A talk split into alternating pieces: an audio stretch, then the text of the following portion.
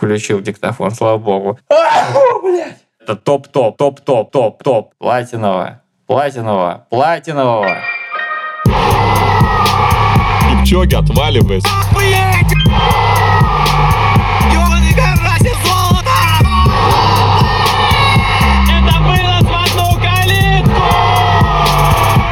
Одной медали. Всем привет! Ну, вы снова слушаете подкаст «Сопли Кипчоги», где я, Костя Кан, рассказываю про самые интересные, на мой взгляд, новости из мира легкой атлетики, которые произошли за прошлую неделю. У нас э, конец года на носу. На прошлой неделе было достаточно много новостей э, разной степени интересности. И несмотря на то, что декабрь уже подходит к концу, у нас э, снова, получается, закручивается мир легкой атлетики, разгоняется. Стартов становится много. Под конец недели там э, в Азии все расчехлили кошельки, начинают э, мутиться потихонечку, начинает открываться уже зимний сезон, индор, взрослые ребята, ну, в смысле, элита мировая уже начинает открывать свои зимние сезоны, шоссе, кросс-кантри уже так что-то двигается на минималочках, но в целом есть что обсудить, и давайте начинать, наверное. Если говорить о мире шоссе, то самым большим, пожалуй, стартом прошедшей недели был марафон в Абу-Даби. Абу-Даби — это достаточно молодой старт, который появился всего несколько лет назад. Мне кажется, в 2018 или 2019 году он появился. И самое, наверное, мимасное, что с ним было и чем он мне запомнился, это тем, что они в свой первый же год проведения достаточно сильно проебались и сделали трассу короче на какое-то приличное количество метров. Там, мне кажется, что-то в районе то ли 500, то ли 800 метров они не домерили. Это заметили ребята с Let's Run. Они провели там целое журналистское расследование при помощи Google Maps и какого-то своего эксперта. Ну, вы понимаете, что самые серьезные вообще уровни были задействованы там аналитики. Были какие-то очень подозрительные сплиты, потому что чувак, который выиграл, пробежал там, ну, что-то очень быстро, какую-то пятерку там в темпе быстрее мирового рекорда, они полезли смотреть, что же не так. Абу-Даби с тех пор достаточно неплохо функционирует, и там там даже выступали ребята из России, даже выступать по элите умудрились. Саша Морозова в 2020 или в 2021 году, кажется, там побывала, бежала и даже попала в призы. Призы это топ-10, если я не ошибаюсь. В этом году там никого не было, зато была экс-рекордсменка мира на марафоне Бриджит Казгай. Там замечена, и она выиграла марафон. Результат не фонтан, 2.19 она пробежала. Вы, конечно, можете сказать, что ты совсем уже охуел там там и говорить 2.19 это не фонтан, но, ребят, вы сами видели, какие результаты сейчас э, показываются в мире, да, я даже вот сейчас открою Теостопаю и скажу вам, какой это результат в этом году. Бриджит Казгай, экс-рекордсменка мира на марафоне, и, наверное, самое интересное, что вряд ли кто-то ожидал ее увидеть на марафоне в декабре, потому что декабрь — это время, когда стартуют на марафонах какие-то ребята попроще, а Казгай — это топ-топ, прям вот самая верхушка айсберга, и никто не ожидал ее там увидеть, потому что 6 недель назад она бежала в Нью-Йорке. Но в Нью-Йорке она, наверное, не дореализовала форму, потому что показала там всего лишь четвертый результат, укатали ее там девчонки очень прилично, и, конечно, в свете того, что в следующем году будет Олимпиада, и в свете того, что Кенийская федерация уже начала отбирать свою сборную на Париж, нужно было как-то засветиться. Вот, собственно, Казгай поехала, засветилась, показала результат 2.19. Сейчас возвращаемся к тому, какой это результат в году, и это даже не первая десятка. Если вы забыли, какие вообще мясные времена сейчас э, происходят, то обладательница десятого результата в 2023 году это Шейла Кипротич, и показала она 2.17.49. То есть ты бежишь 2.18, и ты уже как бы не в первой десятке. Казгай со своим результатом из Абу-Даби она вот болтается в конце второго десятка, но, тем не менее, на фоне того, что она показывала в этом году, а я напомню, что она в апреле сошла в Лондоне, там буквально на первом километре, это была такая лютая прям постанова, был разгон, что вот она приехала в Лондон, сейчас там собрали самый крутой состав вообще в жизни, там Сифа, Джип Черчир, вообще все на свете, и вот, значит, они все стартуют, и Казгай там э, трусит улыбается и останавливается до первого километра. В общем, в Лондоне она сошла, в Нью-Йорке не попала в призы, и вот сейчас съездила в Абу-Даби, 2.19 пробежала, показала Кенийской Федерации, что она еще, ну, как бы может двигаться достаточно шустро, и посмотрим, попадет ли она в состав сборной Кении на Париж. На две недели назад кеники показали свою предварительную сборную, там было аж э, по 10 человек мужчин и женщин. В январе в конце они обещали этот список уменьшить в два раза, будет э, три человека в основном составе и два а, запасных. Посмотрим, попадет Казгай туда или нет. Надо сказать, что еще очень важный момент, почему Абу-Даби, это потому что ее менеджер, печально известный доктор Роза, у которого просто охренеть, как много клиентов сгорели на допинге. Там, наверное, один из самых известных э, клиентов доктора Розы это Асбельки Проб. Вот. Э, ну, репутация у него, кстати, действительно очень сомнительная, потому что в какой-то момент, когда у него прям стали пачками дисквалифицировать его клиентов, э, Федерация Кении легкоатлетическая даже хотела приостановить его работу в стране, но поскольку очень много доктор Роза делает для, скажем так, развития легкой атлетики в Кении. Не смогли его прикрыть. Очень такой неоднозначный персонаж. Его репутация, наверное, в том числе бросает какую-то сомнительную тень на саму Казгай, потому что как бы чувак действительно зашкварившийся, его даже и по судам каким-то таскали, если я не ошибаюсь, но при этом все с ним работают, при этом даже в 2023 году после всех скандалов у Nike есть специальная линейка для его атлетов, то есть если вы видели на каких-то крупных марафонах такие ярко-оранжевые киты, майки и топы у девчонок, это вот э, доктор Роза. Его агентство называется Роза Society. Почему я о нем заговорил? Потому что у Абу-Даби с первых дней существования этого марафона очень с ним э, плотная связь. Я думаю, что там, наверное, процентов 90 элиты это атлета доктора Розы. И я помню, что даже Саша Морозова жаловалась, что как-то она хотела заявиться в Абу-Даби на марафон и не смогла пробиться сквозь вот эту вот пелену атлетов с оранжевыми э, майками. Так вот, э, доктор Роза также представляет интересы Казгай, как вы могли понять по моим предыдущим высказываниям, и поэтому, я думаю, у нее там были очень хорошие признные и вообще всяческие бонусы. Если говорить об информации, которая есть в открытых источниках, то подняла она за победу в Абу-Даби 80 тысяч долларов, 50к она подняла за победу и 30 тысяч за рекорд трассы. Ну и условия, конечно, ей там вообще создали идеальные. У нее было два пейсмейкера, которые бежали с ней просто чуть ли не до финишного створа, но их там остановили, чтобы картинка покрасивее была. Съездила Казгай э, в Эмираты, подняла бабла, показала неплохой результат, и будем смотреть в январе, хватит ли ей этого для того, чтобы пробиться в сборную Кения. Да, кстати, в Эмиратах в ближайшие два месяца пройдут еще два очень больших и культовых старта. Это марафон в Дубае, который пройдет в январе. Некогда один из самых быстрых вообще марафонов планеты, но завявший в последние годы. То ли у них там финансирования не хватает, то ли еще какие-то проблемы. И полумарафон в Рассельхайме. Одна из самых быстрых половинок планеты. Она пройдет э, в феврале. Вот, так что смотрим, что там будет э, дальше. Но Эмираты это вот, да, зимой это источник таких э, марафонских и полумарафонских эндорфинов.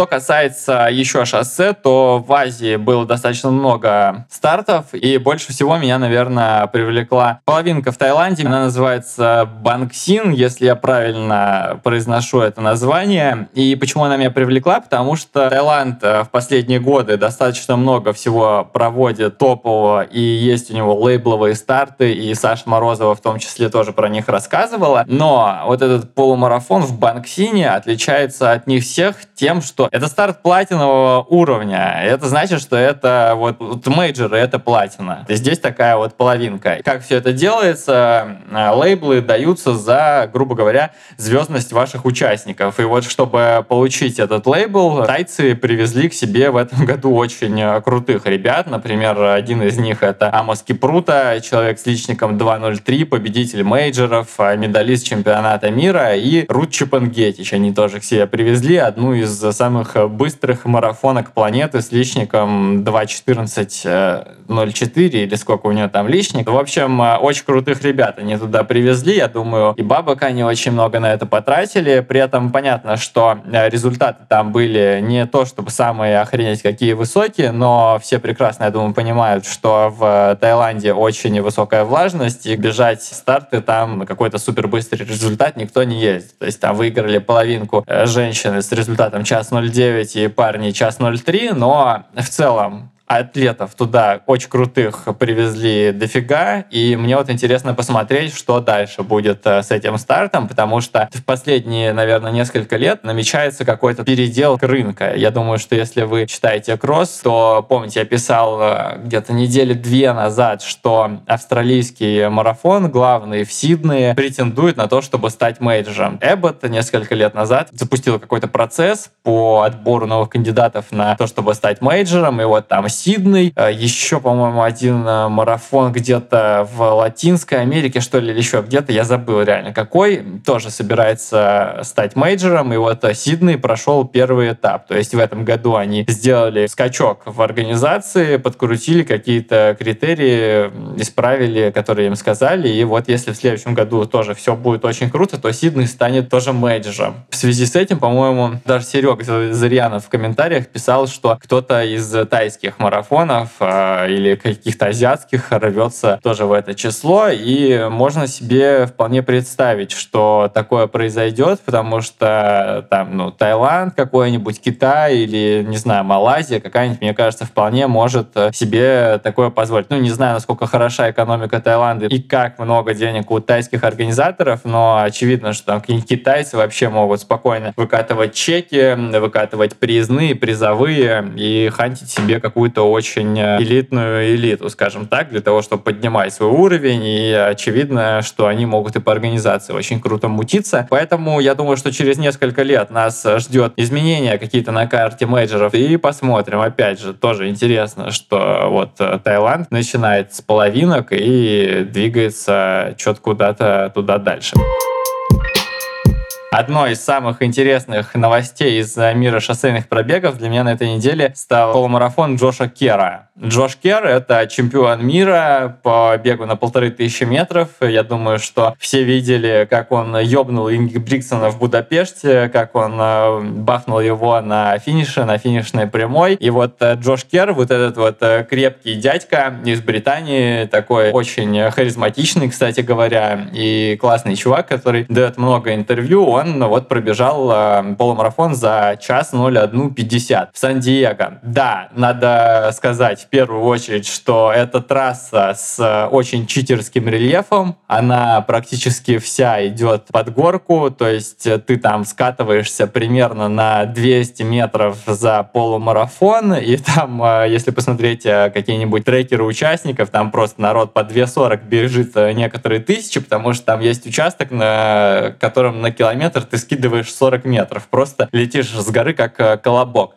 Но это, наверное, не самое главное. Да, пробежал он быстро и, как бы, конечно, впечатляет, что это чувак э, с личником 3.29 на полторашке, чемпион мира, как бы, и все такое. Да, очень круто, но во-первых, меня впечатляет то, что он а, бегает полумарафоны. Это уже второй год, когда он а, бежит половинку. В прошлом году он пробежал этот же старт на 2 минуты и, соответственно, стал чемпионом мира. Пробежал 3.29. Там, конечно же, сразу началась спекуляция на фоне того, что если он в прошлом году там пробежал половинку из 64 и бахнул якобы на чемпионате мира в финале, то что же будет в этом году? Наверное, он в космос улетит, э, просто прыгнет со старта но э, я не очень такие спекуляции люблю, потому что до Парижа еще 8 месяцев, но все равно я почитал всякие интересные разгоны на этот счет. Там сразу народ начал писать, э, за сколько же пробежал бы эту половинку Якоб. Там э, все начали писать сразу, что он из 58 его бахнул, а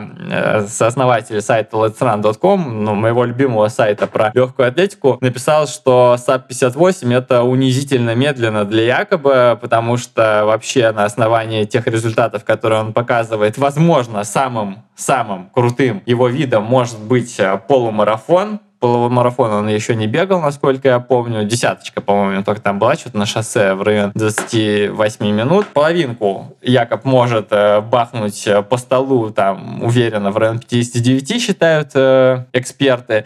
Ну, а на этой трассе, где бежал Джош Кер, говорят, что он бы бахнул из 56. Не знаю, конечно, вряд ли мы его увидим на таком э, веселом старте, но все это спровоцировало очередной разгон на тему того, ёбнет ли Джош Кер якобы Ингебригтсена на Олимпиаде. Ну и, разумеется, не только Джош Кер, конечно, поедет за скальпом якобы в Париж, там э, и Джейк Уитман, чемпион мира 2022 года, тоже, наверное, уже лап свою залечит и будет бороться за медали. Джош Кер бывал в одном подкасте, который называется The Sunday Plotcast, Плодкаст. Я не знаю, почему он называется Плодкаст. Этот подкаст есть э, на ютубчике. У него всего 630 подписчиков и 22 видео. Джош Кер в этом подкасте сказал очень интересную вещь. Он говорит, что его как раз-таки спросили про то, что будет э, в Париже, что он думает насчет Якоба, планирует ли он его ёбнуть, и Джош Кер сказал, там была прям такая фраза, я надеюсь, что Якоб это услышит, и дальше пошел разгон. В общем, он сказал, что Якоб очень хороший, и вот этот его феноменальный сезон в прошлом году показал, насколько он крут, но у него есть очевидная слабость, это забеги без пейсмейкеров, то есть э,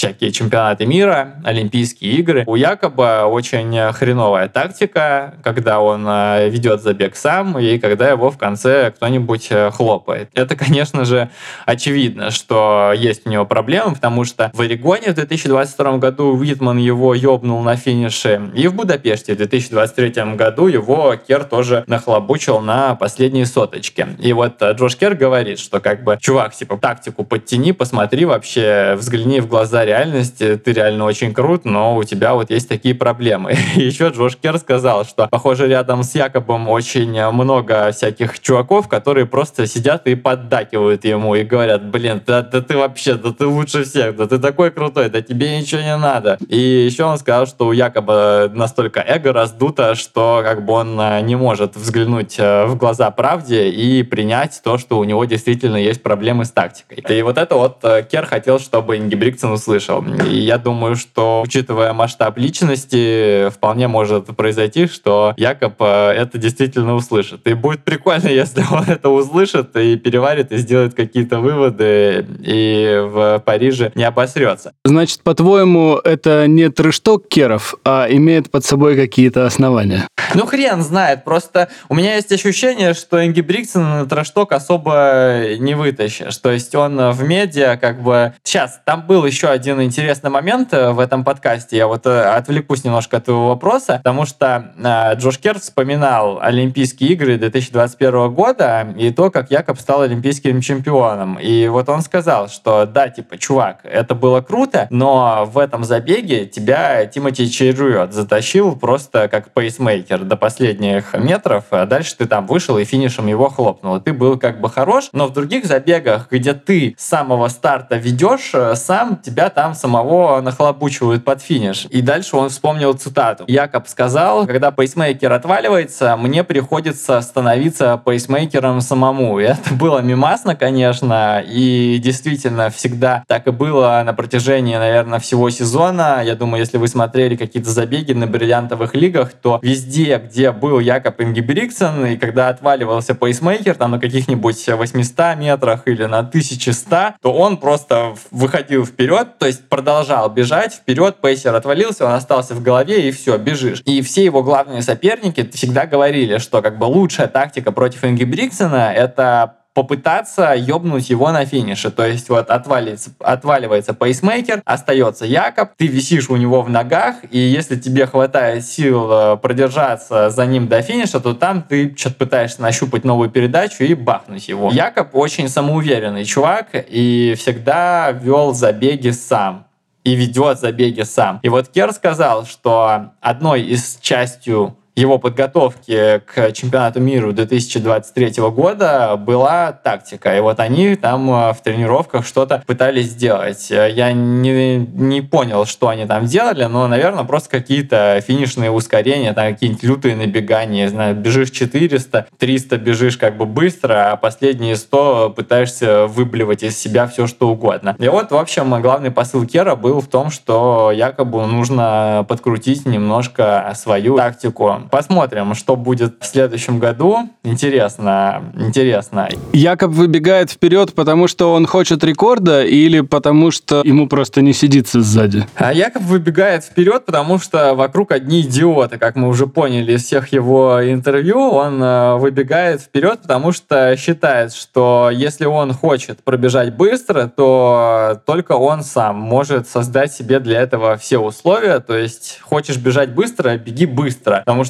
часто бывает так, что там пейсер, например, отвалился, темп подзавалился, все начинают друг другу пасти, а потом э, перепихон какой-нибудь в конце, ему такой не нравится, вот хочу 3.28 бежать там или 3.27, все, и все лупят, э, лупит пейсмейкера, а потом дальше сам он дотягивает. Вокруг одни идиоты, это же тоже его фраза, которую он сказал этим летом, применительно к тому, что происходит на чемпионатах мира и вообще в целом на забегах. По поводу Джоша Кера, он был э, у Ситиуса, и там он э, сказал, что, возможно, попробует установить э, мировой рекорд в беге на 2 мили на Melrose Games. Это очень крутой турнир, один, наверное, из самых лучших турниров зимы. Он проходит в Нью-Йорке в манеже Армори, и вот Кера там анонсировали буквально недавно, и вот он сказал, что да, будет пробовать. Мировой рекорд в индоре это 8.03.40, принадлежит он Мофаре, и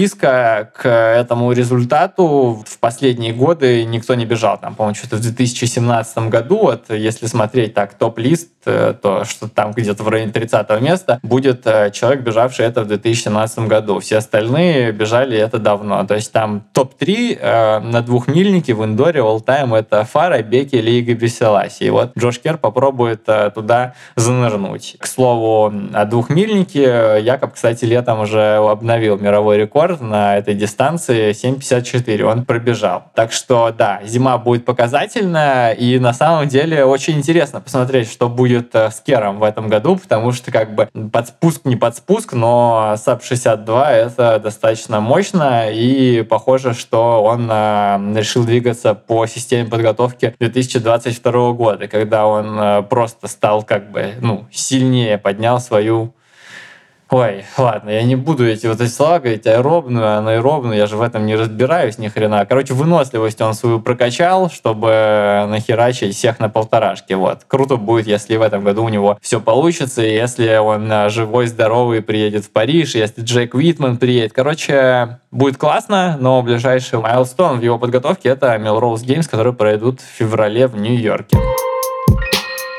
Что еще было интересного на этой неделе? Наверное, подведение итогов года. Уже все активно этим занимаются. И World Athletics, как обычно, в декабре провела премию легкоатлет года. Только в этом году они что-то странную какую-то очень хуйню, если честно, исполнили, потому что ежегодно они вручали как бы две премии. Одну премию мужчине, одну премию женщине. То есть там когда-то в ноябре объявляли список претендентов, вот этот, этот, этот, этот, вот выбирайте, сидите, голосуйте, ставьте лайки, ретвите, комменты пишите. Мы это потом соединим с нашей коллегией жюри и скажем, что вот этот вот парень был лучшим, и вот эта вот девушка была лучше. И их там вообще никогда не парило. Ты там а, Кипчоги бежишь мировой рекорд в Берлине, или ты там Дюплантис и прыгаешь бегаешь 73 э, метра в помещении. Им совершенно было неважно, в какой кто дисциплине, и это было, на мой взгляд, очень круто, потому что, да, это там не объективно, понятное дело, там условно, что на какого-нибудь Кипчоге молятся в 50 тысяч раз больше, чем на какого-нибудь там э, Дюплантиса, но это было круто, потому что это была такая кроссплатформенная штука. Типа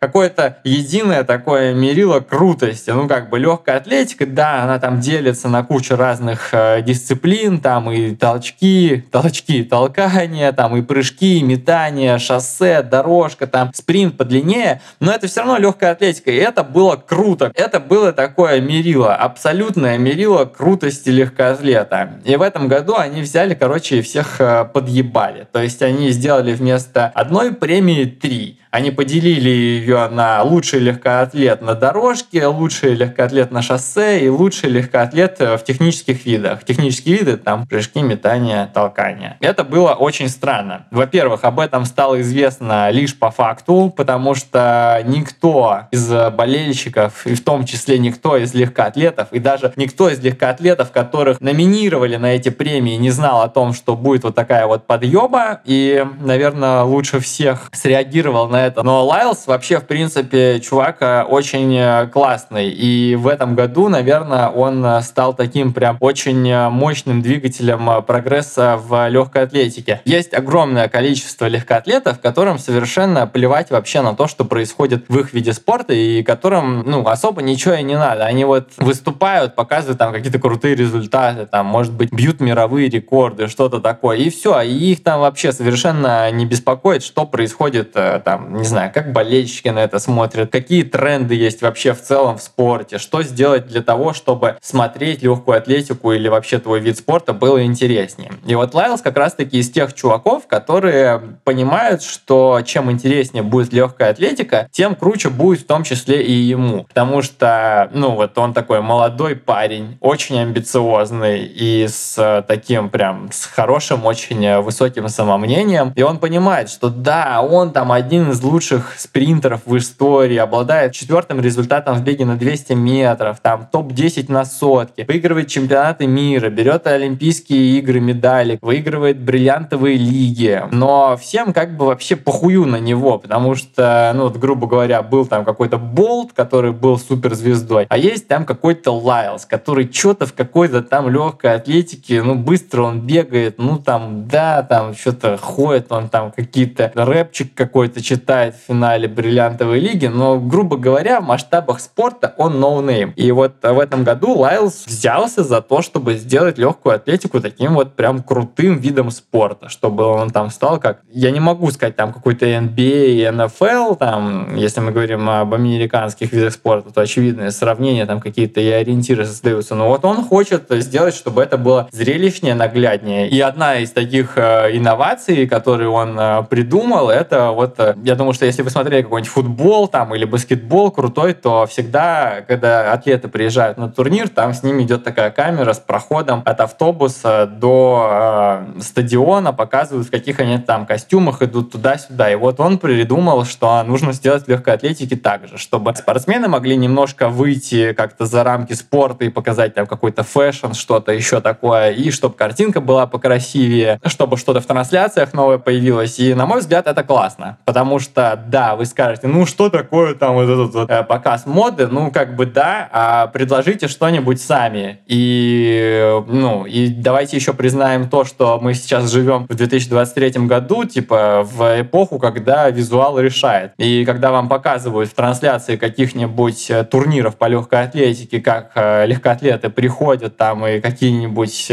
красивые наряды демонстрируют, мне кажется, это классно. В том числе это дает вам новую возможность каких-то спонсоров привлекать, э, вам дает это возможность как-то раскрыться немножко, индивидуализировать, потому что на дорожке, если мы говорим о профиках, все бегут в одинаковых шмотках, как бы и пойди их различи, а тут ты пришел такой, секой, показал себя, короче, классно. Ну, еще всякие штуки Лайлс придумывает, и у него в прошлом году был незакрытый гештальт. Он хорошо выступил на чемпионате мира, но э, премию легкоатлет года в 2022 году он не взял. И в этом году он э, вот э, сделал, попытался сделать все, чтобы стать как раз-таки легкоатлетом года. То есть, если вы немножко забыли летний сезон, то я напомню, что Лайлс впервые с 2016 года сделал то, что удавалось только Болту. То есть взял тройное золото на глобале. Глобалами я называю Олимпийские игры или чемпионаты мира. То есть он выиграл выиграл сотку, он выиграл 200, и он выиграл в составе эстафетной команды 4 по 100. Охренеть, какой результат на самом деле. Да, он а, говорил перед а, поездкой в Будапешт, что он едет еще в том числе и за мировыми рекордами. Ну, как бы поднасрал чувак в штаны, но все равно. Трипл золотой — это ого-го. Повторюсь, Болт последним человеком был, которому такое удавалось. В этом году Лайлс сделал что-то очень крутое, а его снова не выбрали легкоатлетом года. И надо было видеть этот вот видосик, который записали в Монако сразу после награды. Он приехал в таком фантастическом просто пальто каком-то белым, с золотом расшитым. Я даже не знаю, кто ему сделал этот наряд, но выглядело очень красиво. И было очевидно, что он ехал, чтобы стать лучшим легкоатлетом года, а его просто на трое поделили, потому что кроме него победу еще одержали на Мондо Дюплантис в категории технические виды и Кельвин Киптон в категории шоссе. И тут Лайл, значит, стоит с этой своей блестяшкой, весь такой расстроенный, как в этом а, меме э, про девочку, у которой шары отобрали и праздника никакого не будет. И вот он там сказал, что это было неожиданностью, и никто не ожидал, что вообще вот так вот случится, и говорит, начинают называть фамилии, и типа называют одну, вторую, третью, и никто не понимает, что происходит. Он сначала сказал, что ему нужно пару недель на то, чтобы переварить случившееся и подобрать правильные слова. Потом уже через пару дней он э, написал в Твиттере, что его это очень сильно расстроило, потому что когда назвали еще и Диплантиса, и Кель Кельвина Киптума оказалось, что все, что он сделал, и все, что, в принципе, остальные сделали, недостаточно для того, чтобы стать лучшим легкоатлетом года. Наверное, это даже мне нравится эта фраза, потому что, во-первых, я, наверное, не считаю, что Лайлс должен был стать легкоатлетом года, потому что, да, как бы золотой трипл — это круто, но там в списке расширенном кандидатов были люди, которые били мировые рекорды, которые там уже не первый год выигрывают чемпионаты мира, Олимпиады. Ну, то есть реально очень крутые чуваки. И то, что Лайлс не выиграл, как бы это для меня ок. Там, в принципе, Дюплантис какой-нибудь или Киптум могли вполне претендовать на это звание больше, чем он. Им вот как раз-таки, наверное, похер на то, что происходит, и я думаю, что Киптуму какому-нибудь вообще поебать совершенно назвали его атлетом года или нет, он там в своей Кении сидит, заработал вот эти вот свои какие-то сумасшедшие деньги, там, ну, я думаю, что не меньше миллиона баксов он за этот год заработал, и это блестяшка, ты, вообще поебать. Легкоатлет года, не легкоатлет года, вот деньги, как бы, я больше не нуждаюсь там в том, что выживать, я больше не в нищете живу и классно. Ну, а Лайлс, как бы, да, эта штука из разряда, наверное, шампейн problems, когда вот у тебя уже все есть, и ты не знаешь, э, что бы еще тебе нужно было сделать. У него пригорело, и он сказал, стрёмно вообще, что вы по ходу дела переобулись и не посоветовались об этом с легкоатлетами. И вот э, такая вот э, история. И на самом деле, даже если бы была какая-то премия вообще лучший легкоатлет года единая и для мужчин, и для женщин, я бы посчитал бы, что никто из мужиков бы ее не выиграл. Потому что, на мой взгляд, вот легкоатлетом года вообще в 2023 должна была стать Фейс Кипьеган. Она тоже получила эту блестяшку в категории дорожка. И напомню, что в этом году золотой дубль она сделала на чемпионате мира в Будапеште. Полторашку и пятерку она выиграла. Установила мировой рекорд на пятерке, на миле, на полторашке. И если бы кто и должен был стать легкоатлетом года, так это, наверное, она. Но, как бы, опять же, Кипьеган Киника, ей, наверное, тоже совершенно вообще похер на то, дали ей одну там какую-то статуэтку, не дали статуэтку или дали ей три. Если говорить еще о подведении итогов, то в Америке тоже этим занимались, и там есть такая классная премия, называется The Bowerman. Если вы э, хорошо знакомы с историей легкой атлетики или хотя бы с историей Nike, то знаете, что Билл Боуэрман — это вот один из создателей бренда, тот чувак, который при Фонтейну в вафельнице кроссовки отливал из резины легендарной, и вот в честь него назвали премию. Называется она The Bowerman. Я думаю, вы могли видеть, наверное, в соцсетях такая вот огромная такая вот э, золотая штука, похожая на какую-то стеллу, взмывает она вверх, и эта вот э, статуэтка вручается каждый год самым лучшим э, легкоатлетам э, в NCAA. Премия чисто студенческая, и в этом году ее выиграли Жульен Альфред, это спринтерша из э, Санта, Санта-Лючия, кажется, называется страна, если я правильно говорю. Она провела феноменальный сезон, показала один из лучших результатов в истории в беге на, 6, на 60 метров э, в индоре. По-моему, второй вообще быстрее только Привалова бежала. Заняла четвертое место на сотке и пятое место на двухсотке на чемпионате мира. Выиграла 4 титула NCAA, показывала очень крутые результаты на сотке, ну, то есть на стадионе там что-то в районе 10-80. А у мужчин премию The Bowerman получил э, Джейден Хиберт, ямайский прыгун э, в тройном прыжке, установил в этом году рекорд мира до 20 лет. Э, на чемпионате мира он, по-моему, не выступал. NCAA он, конечно же, выиграл. Такой парень, он вообще выглядит как, честно говоря, детсадовец. И вот премия The Bowerman, слава богу, не зашкварилась. Она как давалась одному легкоатлету, так и продолжила отдаваться. При этом, понятное дело, что в последние годы ее чаще получают какие-то спринтеры и технари, потому что на NCAA, если вы следите за тем, что происходит, творятся вообще совершенно невероятные вещи, и там как бы спринтеры бегут, ну, реально на мировом уровне, и прыгают ребята там, и барьеры бегут, ну, реально полный крышеснос, но Боверман это достаточно молодая премия, она дается с 2009 года, и вот к слову о том, что дается она не только каким-то спринтерам и технарям, вот э, первым, кто получил ее среди парней, был Гален Раб. Да, тут с одной стороны сказать можно, что, ну вот, как бы премия спонсируется Nike и названа в честь Билла Бовермана, и было бы, наверное, логично, чтобы Раб ее получил, но вот так вот. Дальнобойщиков тоже не обделяли, и это ок. А что касается вообще The Bowerman премии, меня она а, впечатлила, наверное, в этом году впервые, потому что я впервые прочитал вообще о том, что это за премия. Во-первых, я как бы знал, что она названа в честь Билла Бовермана, но сейчас я получил это подтверждение, и я не думал, что що так сильно привязана к Nike вся эта штука, потому что вот если взять эту награду, которая блестящая, эта гигантская стела, ее, оказывается, сделал чувак Тинкер Хэтфилд, который в свое время был студентом в университете Орегона, а потом стал дизайнером. В какой-то момент он стал одним из самых главных дизайнеров Nike, он придумал Air Jordan, он придумал Air Force, он потом курировал целое направление дизайна в Nike, и вот он сделал эту вот статую, причем статую он сделал в честь Билла Бовермана такую, что у нее основание сделано в виде резиновой подошвы, типа вот как э, в вафельнице. Это, короче, очень классно, и при этом э, премию Боверман вручают не просто так, типа сели в конце года и посмотрели, типа, а, ну вот этот круто, этот круто. Ее начинают прорабатывать уже с января, то есть там появляется список людей, за которыми коллеги жюри начинают следить целый год, то есть они там проходят чемпионат всегда был, они посмотрели, кого-то докинули, кого-то откинули, потом проходит еще что-то, еще что-то, летний чемпионат NCAA, причем а, кроссовый чемпионат они тоже берут, конечно же, э, в расчет, и вот в конце там что-то в октябре, в ноябре выкатывается шорт-лист, дальше идет голосование. Короче, все это классно выглядит, э,